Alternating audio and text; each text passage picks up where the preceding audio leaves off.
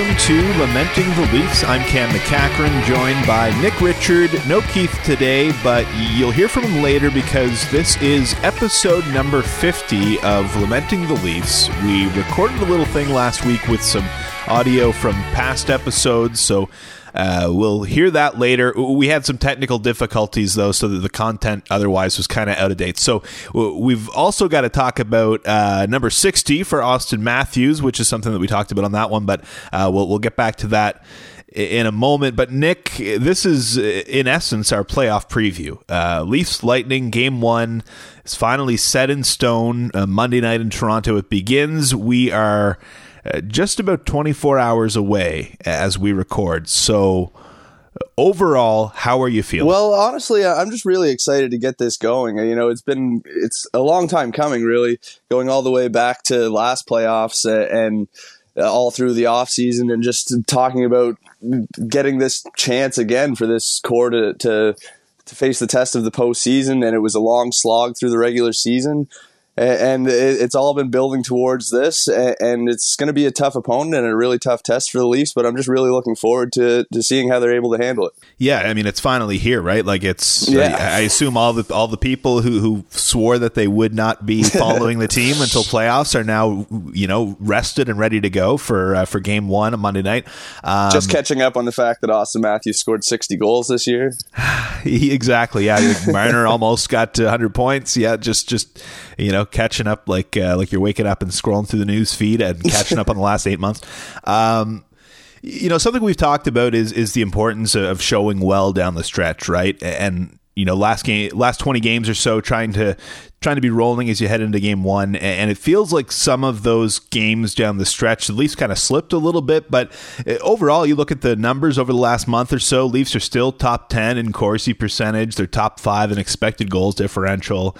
Tampa's numbers lag just a little behind the Leafs. They had kind of a blip in early April, but uh, they've been rolling lately. They've been filling the net, winning lots. Of course, they thumped the Leafs a couple of weeks back. Um, but I, I kind of think that we're looking at a coin flip here, more or less. Uh, I mean, the the big kind of blaring warning sign to me right now is like Vasilevsky. He, he he's the, the last goaltender that I wanted the Leafs to run into basically in the first round. Yeah, and I think that's a, a fair fear to have. I mean, everyone knows what Andrei Vasilevsky's capable of. He, he's probably, maybe he wasn't the best goaltender in the league this season, but I, I'd still put my money down on him as the best goaltender in the world right now. So going into a playoff series facing that is, you know, that's it's always going to be something that's in the back of your mind as you're going into the postseason, because it, we've seen goaltenders steal series plenty of times in the past.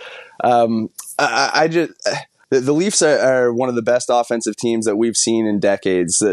They had no trouble putting up goals this year, and don't forget that they thumped Tampa themselves a, a few weeks earlier. So uh, it, it's it's it's really is going to be kind of a coin flip. But if you're looking at advantages for one side or the other, I think that Vasilevsky is the most clear advantage on Tampa's side. Other than other than the goaltending, I, I think that you could make the argument that Toronto kind of grades out higher than Tampa in a lot of areas. Yeah, I'd agree with you there. I think that um, certainly the, you know the forwards, Tampa's taken a bit of a hit there, and the Leafs' blue line has been a huge strength the last couple of seasons. Um, and I, I guess that the one thing that you can kind of lean on a little bit if you're a Leafs fan is that Jack Campbell had a hell of a performance last year. He, he's not the reason that they lost that series, right? Like he went toe to toe with Carey Price, and, and he's gone toe to toe with Vasilevsky a few times this season as well, and and come out on the right side of it before too. So I, I think if you You can get Jack to give you something around nine fifteen or nine, like just in the ballpark of Vasilevsky, will give the Leafs a chance to come away with this series.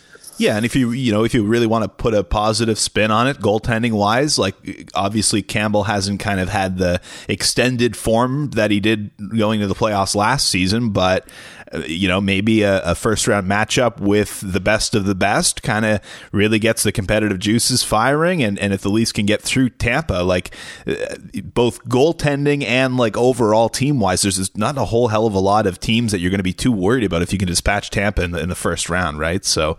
Um, yeah, and that's just the thing, too. It, it might seem like a cruel twist of fate. You know, the Leafs are coming off their best season in franchise history. And this franchise has been around a long time, you know, fifty-four wins, what was it, one hundred fifteen points. And the reward is that they get to face the back-to-back defending Stanley Cup champions with the best goaltender in the world between the pipes. So it's definitely a tough test, and it's coming at a, a difficult time um, in this cycle, or in this Coors cycle, uh, with the the lack of success in past years. Uh, they've just got to find a way to get it done, no matter the opponent. And uh, why not start out against the best? So we've got the the lineup for game one.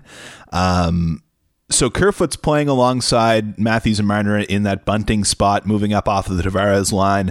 Uh, you've got Mikheyev staying there with Tavares, and, and Ondrej Kase is on there right now. He hasn't played since March nineteenth. Listed as a game time decision as of now, but it looks like he might be getting in here for game yeah, one. Yeah, so so we'll see what, what happens there. Um, and then you've got that third line that's been working pretty well, Nylander, Kampf, Engvall. And as of right now, uh, the fourth line, it looks like for game one, you've got Kyle Clifford, uh, Colin Blackwell, and Wayne Simmonds. So, so your thoughts overall, kind of on the on the forward unit, and I guess if Kasha doesn't go, who who do you think might might get in there? Uh, w- does that just mean Jason Spezza draws in, or or do they go off the board?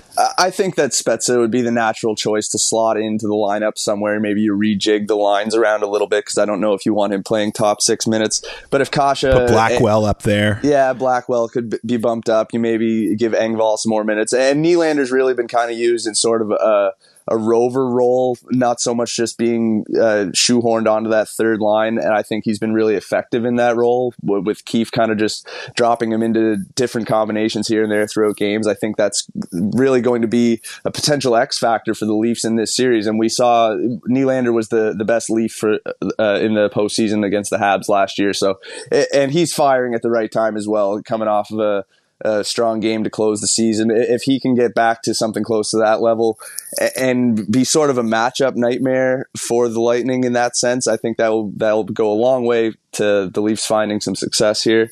Um, it it kind of hurts to not have Bunting available right off the go, I'll be honest. Just he's the kind of player, I think we all talked about it all season long, that just really looking forward to seeing what that player can do in the playoffs. He's he's got that knack for getting under the opponent's skin. He plays hard. He draws penalties. He's just that energy type of player that is, always seems to be so valuable in the playoffs, and it, uh, the kind of player that the Leafs really have been lacking in the, the past couple of years.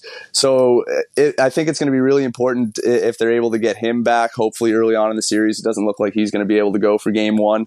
Um, but Kerfoot has also sort of been used in that, maybe not to the same extent as Nylander, but he's been juggled around the lineup and, and found success in different roles. So I think he's kind of the natural choice to put up onto that line with Matthews and Marner, and it, it allows you to kind of keep everything else somewhat intact without shuffling everything around too much. Uh, I, I'm really interested in the fourth line. I kind of made note uh, on Twitter a couple weeks back that it seemed like that combination of Clifford and Simmonds were kind of finding something on the fourth line, and there was something to the fact uh, or, or something to having both of them in the lineup rather than just one of them, that it just sort of seemed to amplify that physical energy element on that unit. And I think if those guys can give you decent minutes without getting caved in, and they're able to bring that physicality and energy, Uh, that that could be a, a real important factor for the Leafs in this series. Uh, but, you know, it's, this is only the look for game one. Uh, if it doesn't go well for the Leafs, then you're going to see changes.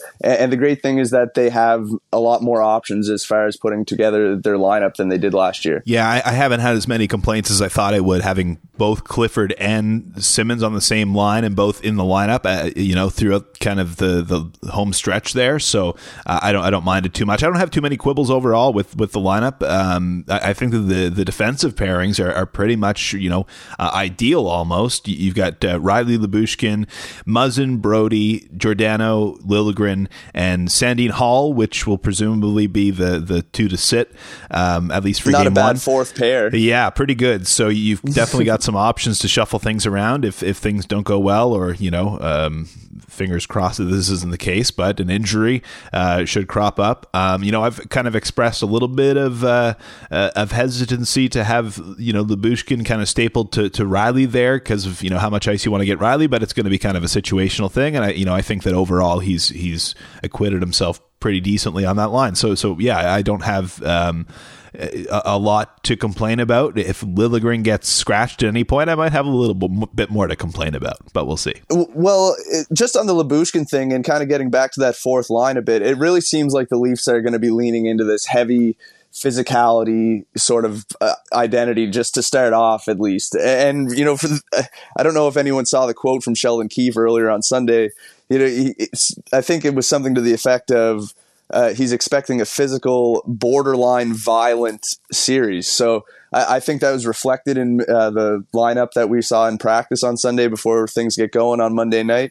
And yeah, Lyubushkin might be a little bit over his head if you're asking him to play all those even strength minutes alongside Rielly, but I think you nailed it. It's going to be more of a situational thing, and having that heavy presence back there on the blue line is going to go a long way. And the other thing is, you know, in terms of injuries, I think they're a lot more insulated against that sort of thing than they were in past years. We've saw what happened to the Leafs uh, blue line in the last couple postseasons when Jake Muzzin went down. And I think they're a lot more protected against that now. Yeah. You know, Muzzin um, kind of on that note that we made earlier on Kasha, who, you know, maybe gets in for game one, hasn't played since March nineteenth. What's he going to look like? Is he going to be up to speed?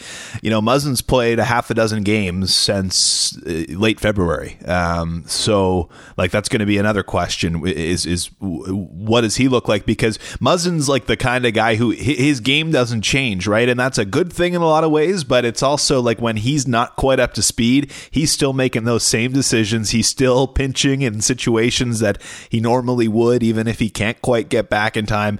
Um, you know, he, he he's going to play his game, right? So w- what's he going to look like? And, and, you know, if he can kind of find another level, that's, that's going to be huge for the Leafs. Yeah. And I think he, it's very limited sample, but that pairing of Muzzin and Brody has been really solid in limited action. And I think that even before Muzzin came back initially from the, the concussion, I think we were kind of in the in the boat of vouching for that to be the pairing. They're like, that was the best way to bring Muzzin back in, was to give him that kind of that safety net in, in Brody. And I think that if you can get Muzzin just sort of back to normal or even close to him being his his usual self, paired alongside Brody, I think that that's going to be a really useful pair for the Leafs.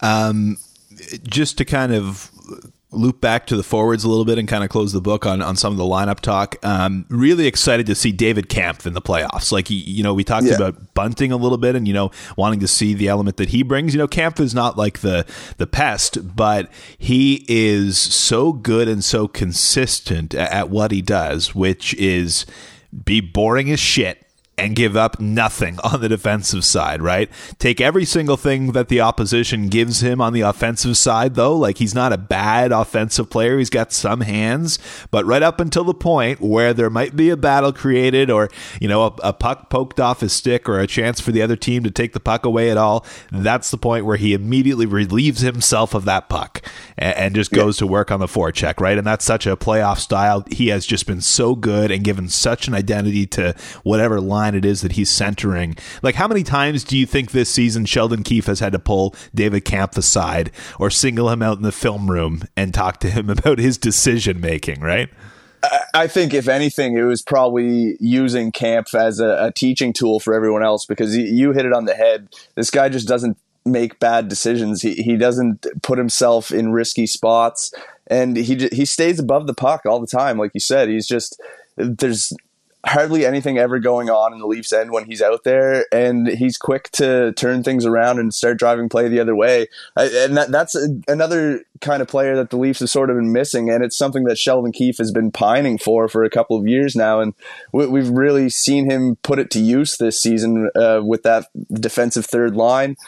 And we gave Pierre Engvall some cookies on that last episode that didn't uh, see the light of day, but I, I think he deserves some credit because he's been a huge part of that unit as well. And where it may have started off with the vision of it being kind of Kampf, Kasha, Mikheyev or something, I think Engvall really established himself there, and, and he was a, a big piece for the Leafs this season. And he's the kind of player that can really sort of be an X factor in a playoff series too. Just that kind of depth piece lower in the lineup with the speed and the energy, who's able to maybe chip in a big goal here and there. I think the, the Leafs are really set up well going into the series. They match up well against the Lightning. They've played them well over the course of the season, and I think it's going to be a great matchup. Yeah, I think if, you know, you're going to have a deep run, you you need some contributions on the scoring side from some of those depth guys. You're going to have to get some big goals, and I think that uh, Engvall and Kampf are both both guys who could uh, could step up to the plate and kind of be that unsung hero perhaps at some point.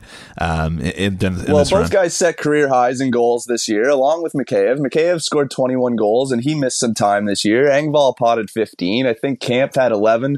And I made a joke earlier in the season that, you know, it, I think he scored in the opening game or the second game or something. I said that might be the only time we see this guy score all year. So he, he really, you know, he, he carved out a role, and it wasn't just uh, being a pure defensive presence. He was able to chip in with a bit of offense, and that's the kind of thing that you need in the postseason. Yeah, so so hopefully uh, Michael Bunting comes back, like you said, at some point early in the, the series, especially if, you know, the the Lightning are able to to win one of those games in Toronto, or, you know, God forbid, both of them, um, and you need a spark. I think that Bunting is is exactly that kind of spark that uh, you can get back in the lineup and, and will just provide a jolt, but uh, we'll, we'll have to see when that's going to happen. So game one, uh, Monday night, uh, do we give a series prediction? Is is that a good idea? Leafs in six, baby. Uh, I've, you know... I think we've both kind of subscribed to this doom and gloom thing, as, as most Leafs fans probably have over the last ten, fifteen years. And it, just being superstitious and paranoid and, and fearful of disappointment all the time hasn't really gotten us anywhere. So uh, I'm choosing optimism this year. And uh, I think it started back on our season preview pod. We kind of hinted at having some uh, high hopes and belief in this team this year. And I'm sticking with it. Leafs in six. Yeah, I, I was I was highly optimistic last season too, though. So, but I, I, you know, I, like I said, I think it's kind of a coin flip. Um, I, I, I don't know if we're going to escape the seven game series. It, it just seems like the Leafs are, are drawn to that every time. Um, so I think we're going seven again, and I'm going to say Leafs in seven. I, yeah, I think that they got to get the monkey off the back, and uh, uh, you know, like I said, now's the time to do it. It's a, it's a tough, tough opponent, but they're all going to be tough at this time of year. So, um. Leafs in seven. Let's do it. The Eastern Conference this year in particular is just kind of bonkers. Every playoff team cleared one hundred points. It's, there's a really clear divide between the haves and the have-nots in the Eastern Conference, and, and there's no easy matchup, and there isn't going to be an easy matchup all the way to the Cup final. So, uh, yeah, you might as well dance with the best right off the hop. Yeah. Um, so, just to kind of close the book on the regular season, um, Auston Matthews scored his sixtieth goal of the season. It, at there were points where it looked like it was basically a done deal, you know, with a month or two to go in the season, and then towards the end, it kind of looked like maybe maybe he wouldn't get there, um, but but he got there, and um, you know, he he reaches a benchmark that hasn't been seen in a decade. You know, a couple against the Detroit Red Wings to, to get there. And, and I'm just thrilled. You know, you, you look at the way it's worked out for him the last few seasons, and it, it looked like it was almost going to happen again this season. Um, just he's, he's, you know, remarkable numbers, incredible goal scoring ability, doing historic stuff every night for the last few seasons. But the milestones just haven't been there, right? Like forty-seven and seventy, then forty-one and fifty-two. And then uh, finally he gets his sixty and seventy-three. So um, he, he goes right past the fifty goal scorer mark and, and to sixty, and then next year we're on to seventy. Yeah, all I'm hearing there when you're rhyming off those numbers is, God, I'd love to get a full season, eighty-two games of Matthews and Marner together. With, with what we saw out of those guys this year, and I think just to kind of tie it back into the playoffs, it, it just, I, and I know we said it uh, through the course of last season as well, but like, I think Matthews really embodies the attitude of the team, and as he goes, the, the team kind of goes. I think, you know, as one of the best players in the world, that's that's sort of natural. But I just I can't shake this feeling this year whenever I, I see him play and the way he carries himself off the ice and in the media. He just strikes me as a guy who is not going to be denied this year. And I think that if you get Matthews playing anywhere close to the way that he was this season, and with Mitch the way that he was down the stretch, th- there's a reason that the Leafs are the favorite in this series. If you if you remove everything that you know about the past and the demons and the disappointment in years past, and you just look at these two teams on paper, the Leafs are the favorite, and really they, they should come out on top. So it's just going to be all the more heartbreaking if, if they don't again.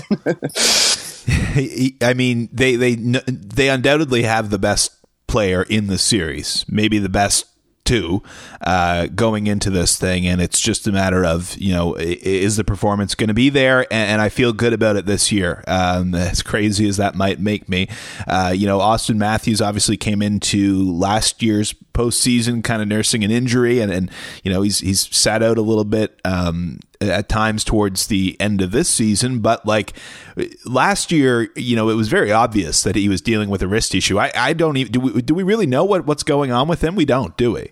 No, I don't think that it's really been kind of set out in public exactly what the injury is that he's dealing with uh, over the last couple of weeks that forced him to miss some games. But I, I think that the Leafs did the right thing. You know, I know we all kind of wanted to see those milestones and see him clip by sixty goals and see Mitch get to one hundred points and stuff. But this season has always been about the playoffs and what they're able to accomplish when those games start. So I think that the Leafs did the right thing by getting those guys as much rest as they could down the stretch and doing everything they could to make sure they're at one hundred percent when the games really start to matter. Yeah, I think that that's hopefully what we can expect. You know, it didn't, even though he was sitting out with, with some kind of uh, uh, ailment, it didn't really seem like there was anything impeding his game at all, right? Like he, he was yeah. still clipping every time he was out there. So, um, just hope that that's that's what we see, you know, right out of the gates in game one, and just keep it rolling. Yeah, I, I like the Leafs in this series. I think they match up really well against them. And yeah, if the if the Leafs' best players can be their best players, I think they're going to come out on top. Yep, that's that's what we'll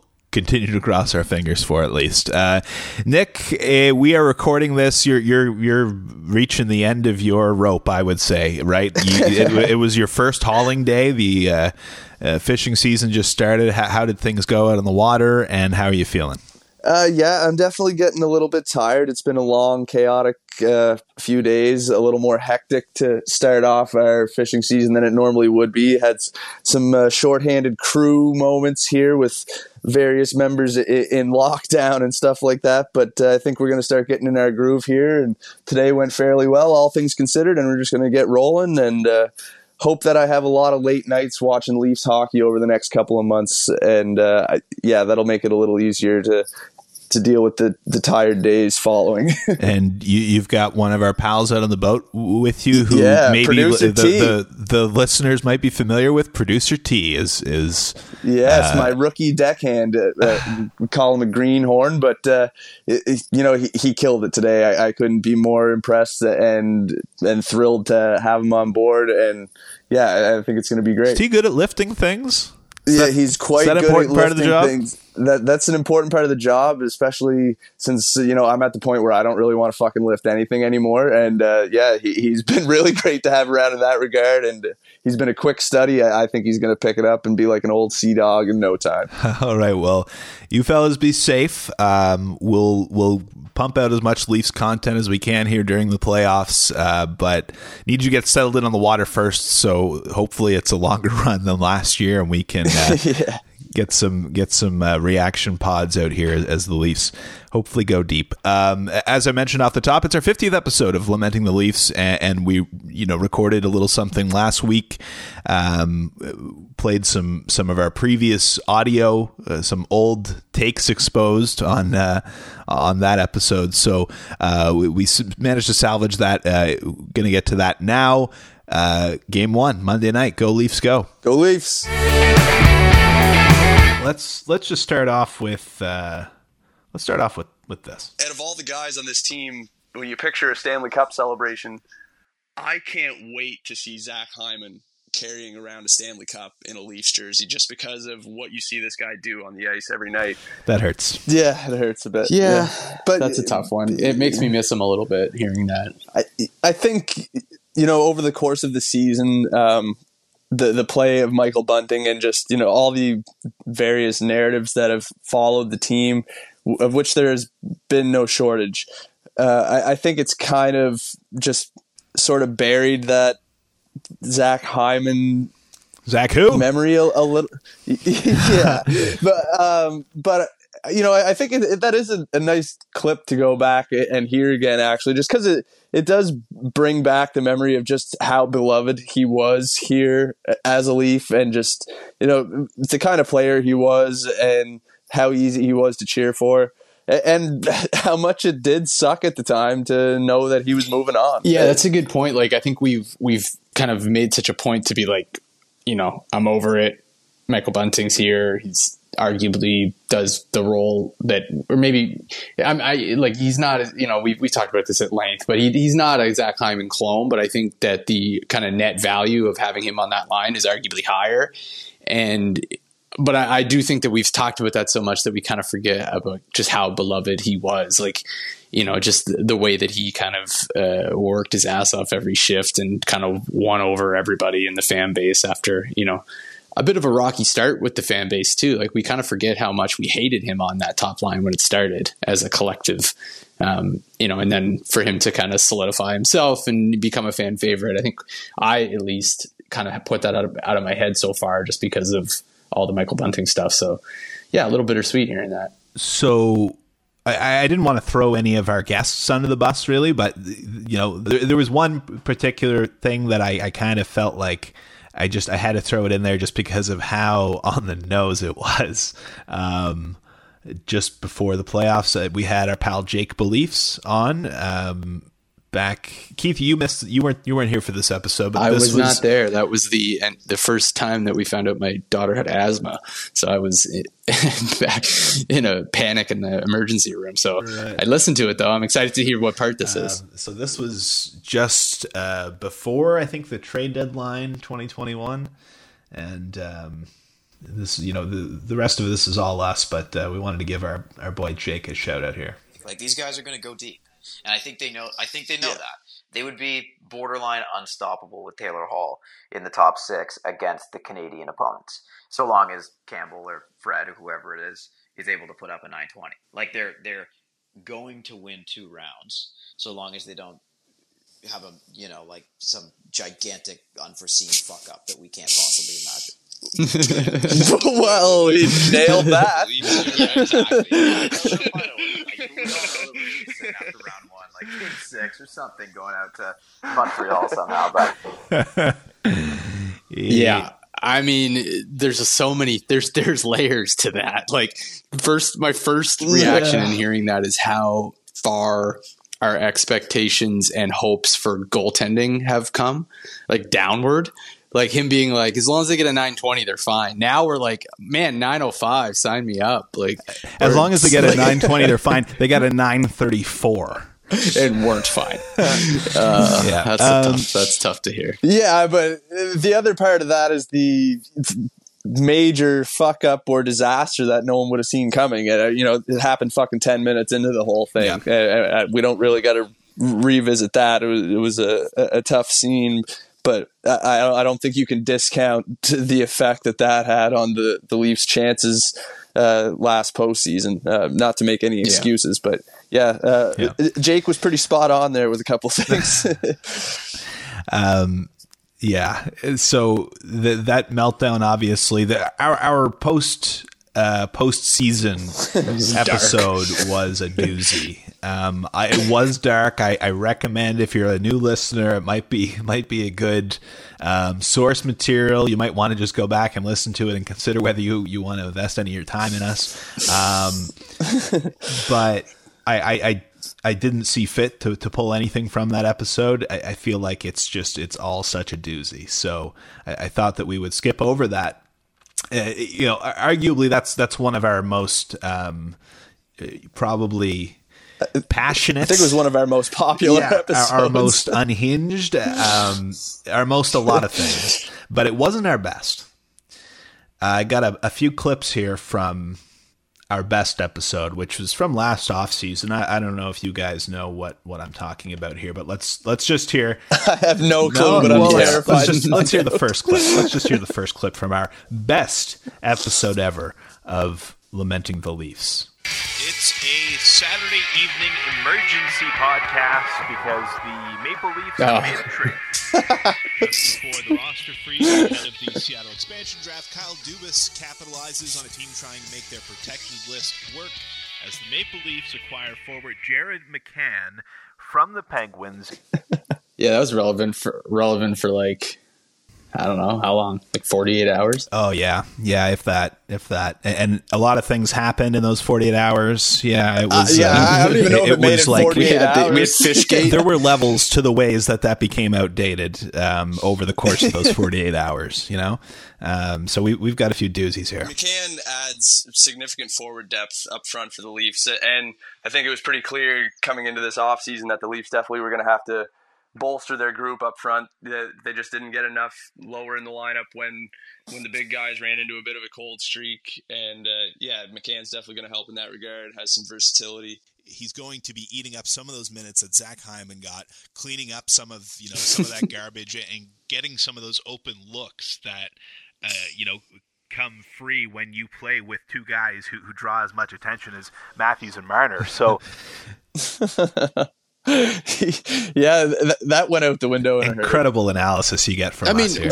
What you guys were saying, what now? What you were saying was not like outlandish or anything. Like I'll, I'll say that it's not like he came on the team and was absolute dog shit, and which would make those takes even worse. That was just, uh, yeah, that was a weird time. I do wonder how much of it, it was driven by a desire to protect Kerfoot and, and give that like push over the line to go seven F three D. Instead of eight skaters. Yeah, they didn't do that. They didn't do that. Yeah, no, no, they, they didn't do that. They and, protected you know, Justin Holl. But it, I, I think we reconciled that at the time too. You know, I, but after those forty-eight hours were passed and it became clear what was going to happen, and you know, even in the days following, when we started seeing some of the numbers getting thrown around on on free agent defensemen, it, we we talked ourselves into that being the, the right decision uh, back then. But uh, as the season wore on and McCann continued to find success with Seattle and we watched Justin Holl turn into a pumpkin, uh, that, that, that turned into a tough one. Well, it's, yeah, it is because, again, looking, I feel like a lot, I don't know if it's become just like a built-in excuse, but like looking back on like, you know, evaluating processes and stuff like that, like I still have a hard time, like, There, there's exceptions to this, but I still have a hard time like really condemning something that Dubas did, because I can always kind of understand the thought process behind it. And yeah, like yeah. we're coming off a year that Justin Holl played pretty damn well all year, and the free agent market was overpaid and bad for defense, especially for right-handed. So it made sense that, you know, that was a harder hole to plug than what Jared McCann, you know, was able to to do up front. Or, you know, and even looking at it now, like I, I would like Mikheyev's maybe, maybe that was a lot of it, was them betting on the fact that Mikheyev wasn't going to shoot negative shooting percentage like he did last year and, and actually bounce back with, with goals, which, which has looked like the right move. I mean, again, in a vacuum, if you just look at it as Justin Holl for Alex Kerfoot or for, sorry, Justin Holl for, for uh, Jared McCann, that's clearly a lopsided deal, but I still think you have to consider, even now today, I still think you have to consider everything else that was moving around that. Yeah. And we got a lot of career years out of forwards up front for Toronto. So it kind of, you know, softens the blow there a little bit. You, you mentioned Mikheyev, and you've got Engvall, and even Kerfoot himself ha- had a pretty big year offensively. Uh, so it, it maybe doesn't sting quite as much as it, it felt like it was going to in the early parts of the season. I, I think that Um, this is probably a guy that, you know, the Leafs are, are looking at as as someone who um, they, they definitely have plans for moving forward. That's the best line. that's, yeah. that, that's great. That's great. Well, they did have plans for him, just not the ones that we thought. they they did have plans for him. Yeah, yeah there were plans. Did. Yeah, but. We've obviously we've had, you know, opinions, strong opinions at times on, on plenty of players over the course of fifty episodes. Um, you know, Justin Holl, of course, is one of them. Alex Kerfoot is one of them. But Um, there's there's one one guy who who in particular we, we we're hard on. Um, you know, we're we're tough on, and hmm. it was a theme. And I just I I thought that we would spend a I little bit of time. I got cookies out for him early in this episode. I know though. you did. I know you did, and it was it, it was very good saving face. But uh, it'd be totally cool with, with some some more depth that can bring a bit more responsibility, a bit more playing with the lead. That isn't like Pierre Engvall. A few here from the crew. Uh, from John Seitzer, what type of animal would make the best hockey player? Oh God, John! Um, I'm, I'm like Google. I'm like Googling stuff here. Hang on. I'm inclined to say giraffe, but we've seen Pierre Engvall's performance this year. We just said like a third line of Kampf, Kasha, and Richie. Where the hell are Engvall and Mikheyev? Where are they going to play? Like if, if well, I, I hope Engvall's playing in Sweden or something. But... oh man! That's before I realized how to pronounce camp. Catches That's a lot right. of strays, our guy Pierre. But you know what? Good on him because it, it, it deservedly so. Up. He did suck. Like it's yeah, not like he, we were misevaluating him. Yeah, it, it, this speaks to the the way that he has improved, and I think it also speaks to our humility that we've been willing to, you know, admit that he has been much better than than we were giving him credit for in the past. So yeah, he he's had a massive year. Like I, I said it earlier on in the episode when we were kind of talking about the the absence of Bunting, but it, you really couldn't have asked for much more out of Pierre Engvall this year. I, I think he's taken his game to another level in so many different facets. You know, he, he's become more assertive offensively, um, trusting his own skill and just getting the puck to the net. And I think we've seen that, uh, you know, shout out to, to my buddy Ian Tulloch here. he, he was always in the D Ms uh, trying to convince me that Pierre Engvall was a, a good shooter. And, you know, uh, up until a, a few months back, it's not something that we had really seen, but, but Tulloch seen it coming. And, uh, yeah, he was right because Engvall scored some big goals for the Leafs this year and has just been a big part of that lower in the lineup, being able to drive play and, and just kind of tilt the ice in the Leafs' favor. He's been a huge part of that. Yeah, yeah. Well, we're we're a week uh, about a week away from playoffs here, and uh, as you said just earlier, you kind of mentioned maybe he's an option to to play alongside Matthews and Marner in Game One of the playoffs, which is you know a long way that we've come from you know what we were saying uh, this time last year. Yeah, well, I, I feel like if Engvall's your fourth center for Game One, Nash is your fourth center for Game Two.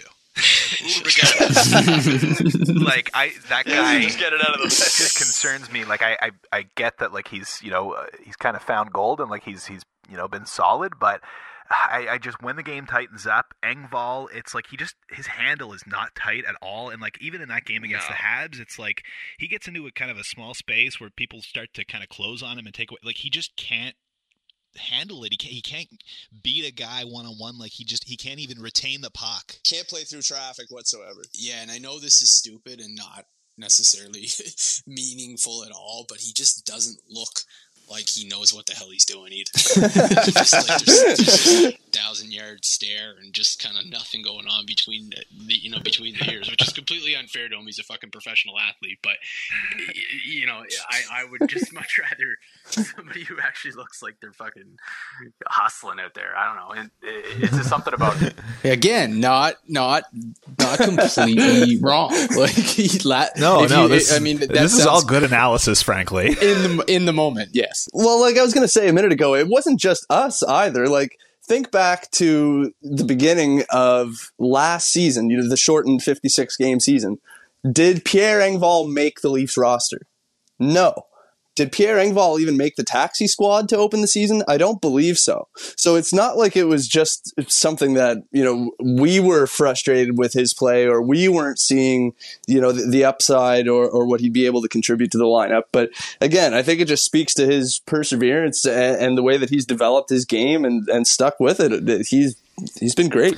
Um Yeah, I mean, frankly, he, he he still can't play up the middle. He he, he got no, swiped pretty not. hard there against the Caps the other night at one point. It still applies. He's just figured out how to work around it. And, yeah, the aggression, that's, that's the big thing. That's kind yeah, of been that, one of the that's big the other thing. Things, so. He actually looks like he's like six four, two hundred and whatever pounds, like that now when he plays. Like he he has, or six five, like he has a bit of an edge to him now. He's staring guys down after the whistle. Like there's a, there's a shit heel element to his game that had never been there before, which I'm sure just came with confidence. Like he knows he's playing well, he knows he's big, and he's just able to assert himself a little bit more now. But yeah, like he he's he he he looks like a completely different hockey player this year, which is awesome. And, and you know, for a seventh round draft pick, for him to, you know, if you were to tell us at the beginning of the year that he was going to have like a close to forty point pace over an eighty-two game season, I think we would have all thought you were insane. Um, all right, here's another. Now we get to the point where we have our final forward spot, and you know, we've got our choice of, of players to protect.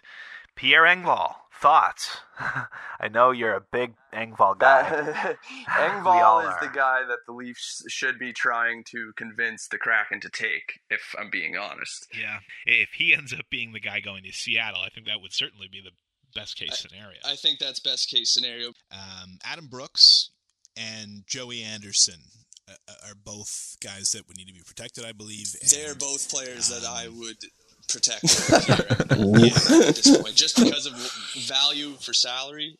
Engvall's cap hit isn't restrictive or anything like that, but I don't think he provides that much excess value as compared to a Joey Anderson or Adam Brooks uh, on what they're making. that's, that's great. It's a tough one. That's great. It, it's it's just so perfect for the audio that you came back and made sure you said their names again. Yeah, really glad I did that. uh, and and the, the Engvall love even carried into the early parts of this season. Someone follow us on Twitter whose screen name was Pierre Engvall Appreciator, and I was like, I don't know how long this person's going to be able to stick with our podcast. And with well, maybe they, just, they saw my tweets from game one of the season where, you know, Pierre Engvall was fantastic. I, I gave him my third star, I think it was, in the in the first game. You know, he was he was really good. And then he went back to being Pierre Engvall ever since, and just doing a lot of really questionable things, not really making anything positive happen, just basically wandering around aimlessly out there. Uh, yeah, I, I, I don't know. I've got nothing left here. can, can we? Can we? Can we just wrap this up with a, a sorry Pierre on three? One, two, three. Sorry, sorry Pierre. Pierre. That that seems like the least we could do. And and we'll put him on our lineups as the first line left wing for game one of the playoffs. That's that's our other. That's our, the olive branch we're extending. Yeah, yeah, exactly. Um, so that's that's all the audio we saw fit to share from the the first fifty episodes. Really, it was the first like I don't know thirty-five. We'll we'll do a little more season review stuff as we as we get on with it here, but. Um, Thank you to everyone who uh, who joined us for the first fifty episodes, and um, here's to here's to fifty more. Hope you've kind of enjoyed the ride as much as we have. It's been great to you know have a place to kind of chat about the Leafs, and and you know have a kind of a little little community of people who, who tune in, and uh, you know it's not even all Leafs fans, which which we love, and and um, yeah, it's it's been a lot of fun. Yeah, the, exactly what Cam said. Just. Can't thank you all enough, everyone who's supported the show in any way since we've got going. Uh, it, it's been a ton of fun, something we talked about doing for a long time. It, it's kind of hard to believe that we're at this point where we got fifty episodes out there, but yeah, it's been a ton of fun. Yeah, yeah, I don't really have a whole lot to add. It's cool when you when you hear of uh, or we get messages or or tweets and people telling us like that their friend told them to check it out, um, stuff like that. So that's cool. So keep keep spreading the word. We appreciate it. Or when people like just uh, you know organically engage, like they will respond to something that we said by just like firing off a tweet. We love that. Um, yeah, yeah, yeah. It's great. It's great. And um, I mean, like you said, fifty episodes. It's it's crazy to think we uh, you know my my last podcast that I tried to do um, like. four years ago was lasted two episodes. I like I came out throwing heat. I had Kate Burness on for my first episode. I had uh, Jerome Berube, a scout, on as well for my first episode. It was just throwing, you know, one hundred five miles an hour out the gate. I got episode two out. I think I like read off some draft notes I had because I did a lot of like scouting that season. And that then was you it. went down for Tommy John surgery. that, that's, that's exactly it.